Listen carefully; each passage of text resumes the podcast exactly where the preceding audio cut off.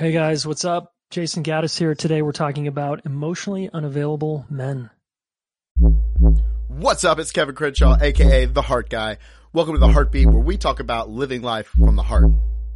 This is going to be an amazing topic because a lot of you guys uh, that are even in my DMs and we're chatting or just out and about when I see you at live events, whatever it is, um, there's a pattern here of you keep attracting un- emotionally unavailable men. And um, so I'm really excited that Jayson's here with us. So He's a relationship coach as well. He's founder of Relationship School. Welcome to the show, man.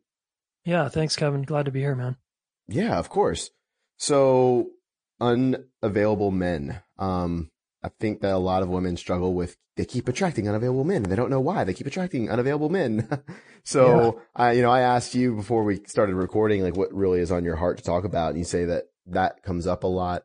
Um, what really do you have to say on that? Because I know also too, you mentioned that you used to be that guy. Yeah, totally. Uh, well, I got a lot to say because I was that guy. Um, yeah. You know, I was a sensitive, emotional kid, and I grew up with a pretty intense dad. That you know, that part of me wasn't. I got the message anyway that that part of me wasn't that welcome. Mm. And I got the same message on the playground and in sports to kind of keep my feelings to myself. Uh, and so basically, I buried that part of myself and I slowly calcified and became an unavailable man over time. Mm-hmm. And that would attract a certain kind of woman who kind of wanted into my heart, right? She wanted to crack the code and like get through the wall. Save and, the day. Yeah. Um, mm-hmm. and I just didn't know how to let her in and I didn't even know I had a wall. Um, I was using a lot of drugs and alcohol at the time and I was, um, pretty lost and depressed and I, I was avoiding my pain, medicating a lot and, uh, doing a lot of extreme sports and so I would just keep women at arm's length. And it wasn't until my seventh failed relationship in my 20s that I realized that I was the one common denominator in all those failures. And that was a pivotal moment because when I saw that I was the problem, because I had it that they were the problem for 10 years. Mm-hmm. And once I said, okay, I'm the problem here, um, then I could do something about it. And I set to work on myself. Uh, and then eventually became an available husband and father. And now at least it's a choice, right? So if I ever shut down or I do get emotionally constipated, I know how to come back and I know how to come back into connection. Right. I love that. So what would you say to some of the women that are listening that keep attracting that type of a guy and they're in that cycle where they are wanting to play fix it or, you know, come in and be the hero, save the day? Um, what really advice do you have there for them? Yeah, I'd say, you know, it's, there's, there's a number of levels here that we can deal with this. Um, kind of issue if we're going to get this specific. And one of them is if you really, if you're a woman listening and you're, you're in this kind of pattern, you're like, yeah, that's me. I, I do keep kind of going after guys that aren't really available. They say they are. And then, you know, two months in, they're not. Um, then I would look to your history. And that means the, the first relationship with a man you had, which was usually your dad, mm-hmm. but it could have been a mom or a grandfather or a brother. But often I find women in this situation grew up with a father or father figure that worked a lot or wasn't around a lot or left when she was two or 10. And then the, the sort of unconscious pursuit becomes a, a, a young girl pursuing the dad that was, is never going to come back or the dad that won't finally come around and watch her and love her in, in just the right ways. And so she's really in, unconsciously in a fantasy that, um, pursuing this unavailable creature to, as a way to heal her past. So that's Almost kind of the meta have, like, view. Redemption. Yeah. And yeah. reconciliation and like repair. Like I want to actually work through this. But the problem is women will choose an unavailable guy, but the, and the pattern isn't to change the guy. Like, cause that's what mm-hmm. a little girl does with dad. Because little girl tries to get dad to like her a certain way by being more cute or less annoying or whatever it was. She tries all these strategies to get his attention and nothing works. Um, you got to, you know, realize it's not about changing the guy. It's about seeing that you're in your pattern and moving on from the guy. Mm. And sometimes once you once you get more empowered here and you're like, I don't want to be treated like this. This is bullshit. A good guy is going to notice you pulling back and getting with yourself and he's going to find that attractive and he's going to start paying attention to you and it's going to be a wake up call for him. A Definitely. guy that's checked out isn't going to notice much. That is very true. And so what advice would you have for the guys listening that maybe recognize, oh shit, maybe I'm unemotionally available yeah, I mean, you got to, you know, for me again, it, it, had you told me I was emotionally unavailable in my 20s, I would have laughed at you. So Mm, it depends on where you're at in your development. Yeah. Uh, but if you're a little bit open to feedback, you're listening to this podcast, and you're probably pretty open.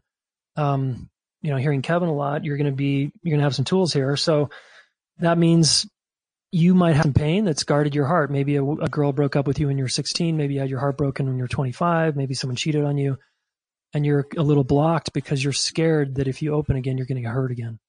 So that, that's the first place I would look. Right. So really, it's looking back to your past on why you locked up in both scenarios. Yeah, because because like. a lot of people, right? A lot of people say, "Yeah, just open up," but that's a lot harder. You know, mm-hmm. it, just open up is kind of simplistic, right? Like I need to look at what shut me down. That's usually where I look. If you can't remember your past, you have no idea, then that's okay. There's there's practices you can do right now uh, to learn how to be more available with other people, the closest friends you have, the people you feel safest with. There's there's places where you can can open up and try to open up, and it, it you know there's not going to be like a high consequence, like someone smashing your heart, you know. right. No, definitely. And I think that that you kind of hit the nail on the head there with the I think the persona or the I think um what's being taught or expressed in terms of like, oh, I got this advice from my friend is that just do it. Like just be vulnerable. Um, right. but that's literally like going against your subconscious because of the past that you have. Um, so I think that is really important to, you know, look into your past at some of the stuff that's caused the pattern and then liberating yourself from that so that you can allow it. I think that's, that's wonderful. And that's actually what I know you do with your clients. I do as well. And it's just, um, I feel like it's a much more powerful way to, to go about it. Yeah. Yeah. I'm with you, man. Yeah. And so I also know, um, before we started recording, you mentioned that conflict is another thing that you enjoy talking about or have a lot to say on. Um, and I think that it could also benefit this type of a situation with emotionally unavailable men and women in that cycle. Um, when conflict arises, what have you found has been some tools or strategies or perspectives really to help people with either avoiding conflict or navigating it? Yeah. Well, the first thing is to have the mindset, the proper mindset, which is that conflict is a doorway. It's not a, just a door, it's a doorway into a deeper possibility. On the other side of any difficult conversation is another beautiful connection uh, if you're willing to go through the difficult and the discomfort stuff, you know? So conflict's never the problem. It's how you navigate um, yourself, your own activation, and the other person's working through it. And that's really all it is at the end of the day is, is conflict is just what we feel, uh, those uncomfortable feelings we feel when we're kind of in an, we have an issue with another person. Um, and that's really common in a long-term relationship. In the honeymoon stage, it's not so common, but once you really start dating someone and you're serious and you're for reals, it gets uh, conflict is going to come up, and it's again, it's just designed to get you to love bigger, love deeper. Um, so that attitude alone is enormous. Um, so saying yes to conflict. Um, I always say that if you want to say no to drama, then say yes to conflict. Um, ironically, and what I was doing with these women, say in my twenties, was I I was pushing them away because they would there'd be something uncomfortable going on between us, and they wanted to talk about it, and I was a big fat no. So I would make them wrong, fire them, move on to the next pleasurable experience. And I, I was saying no to my own activation. I was saying no to their activation. And I was just disrespecting the whole space, right? So if we can just say yes and have an attitude of kindness towards difficult, uncomfortable feelings, we're going to get, you know, we're going to make a lot of traction. Mm-hmm. Right. And, and so it's, it's confrontation yeah. too. yeah. Way. Sometimes we have to, you know, have a, have a hard conversation about the way things are, something you said yesterday or something that hurt my hmm. feelings. I, I want to, I always advocate for people to speak up for themselves, uh, for sure. And probably mm-hmm. the most important part of the, of conflict and what the research shows is the repair. It's not so much what you say or what happened. It's how you clean up the mess afterwards. That's the most important part. Uh, so put your attention on doing repair well um, as a couple as a friend, you know, if you have friends, if you're single and you're listening, you don't have a partner, um, do repair well, like clean up your messes and any challenges you have together well. And that doesn't mean apologize. That means like really take ownership for your part, get the impact on the other person, like really be there for the repair. And again, your relationship's going to get so much stronger. Mm-hmm. Totally. And I think that you hit a big point on there, which was taking ownership. And I think a lot of times people think conflict and they just think fighting. Um, yeah. And, or like, oh, he's not doing this. And so then you get mad and you start a conflict because he just doesn't get it. I've had a right. lot of questions of women of like, how do I help him to understand this? And I'm like, well, these needs probably aren't getting met. And then you're just nagging at him, which is making things perpetually worse. And so, um, it's coming at it from a different viewpoint. I guess what, um, I, I love the, the thing you touched on with repair. What does that necessarily look like? Yeah. So for a lot of people, they think repair, like that's my language is kind of, kind of jargon, but it just means cleaning up the mess. And so, mm-hmm. uh, means, you know, a lot of people think I just need to apologize. Yeah. If you would just apologize, then we'd be fine. And the problem with apologies is it just doesn't go deep enough. It doesn't settle the nervous system. Uh, when we're under stress together, uh, and again, like you said, it's not just we're going to blows here. Conflict sometimes is just silence. That's conflict. Um, mm-hmm. but it means we're not good. We're not well. We're not connected. We're disconnected. Um, it means that both of you need to attend to the care and connection again. And it means you get how the other person feels, what it was that I said or did that didn't, that hurt your feelings, that wasn't cool. Okay, thanks. That makes sense. Validating the person's experience is huge. Um, you know, we, at the relationship school, we walk people through a, a pretty clear step by step process, uh, to get to a clean and clear kind of space again where we feel connected. Um, which, which is what we all want, right? Most of us just want to feel connected again and we want to feel good again. And this is, you know, repair is the way to get there. Right. And I love that perspective too. And also, I think just recognizing that, especially if you're in a relationship, that person's intention usually isn't to harm you. Even if yeah. it did hurt, something did hurt. It's like seeing that you're on the same team, I think helps with conflict. Yeah, that's right. We can assume positive intent is, is always a good mm-hmm. rule of thumb. Or, uh, another one is we can just keep the other person's uh, in mind that they there's an intelligence operating in them. Uh, I, I, like to think that all human behaviors has an intelligent function behind it, and if I can remember that, you know, no one's out to get me here. They're just looking after themselves and they're trying to protect themselves and they're hurt, and this is what this person does when they're hurt. Okay, got it. That makes sense. This is definitely a good perspective. Yeah, and, yeah. and that's key too, perspective, right? Like if we can just mm-hmm. not get so fused, man, to our reactivity and our emotions, then I think we'll be better off. Definitely. Yeah, it's taking a step back and almost just centering yourself. And I, I mean, I usually tell people, you know, make sure that you're responding instead of reacting, because when you react, it's usually out of a place of hurt. Yeah. When you can respond, you're actually, you know, tapped into your higher self in a way. Yeah. Yeah. Mm-hmm. That's right. Yeah.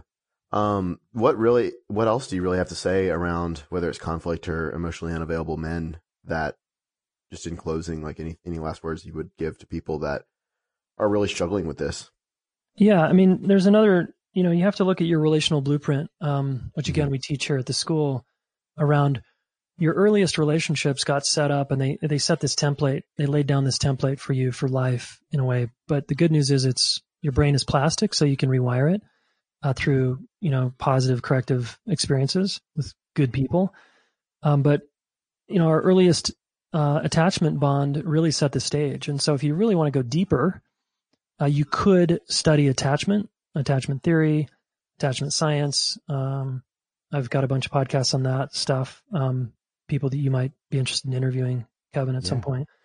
Awesome. That attachment is really cool stuff. Like once we start to understand attachment and how the nervous system works and how the brain works, we we don't have to blame ourselves anymore. Uh, there's this scared animal living inside of us. We're social mammals. We want to belong. When we don't belong, we feel bad. Uh, that's all normal. So there's nothing wrong with you if you you have a fear of abandonment or you get scared a lot. Um, you're totally normal. And once you study relationships, like I do, and study people, you start to feel less crazy and less alone and like, oh, this is just part of normal relational functioning. Got it. I'm just scared. I'm just stressed out. Okay, this is how my body responds when I'm scared and stressed out. Okay, and this is how my this is how I can take care of myself to do better. And these are the kinds of people that I need to be around so that I can and heal and grow through this. So just having a view and having tools and having a basic understanding of the human condition, I think goes a long way. Definitely. It puts it in the right perspective and it's way more empowering than why is this happening to me? yeah, exactly. or asking, you know, those repetitive questions over and over again, like I see so many people doing. Yeah. So rather than be a victim, kind of is what I hear you Mhm. saying, which we all do. Like, of course, we're going to be a Mhm. victim sometimes.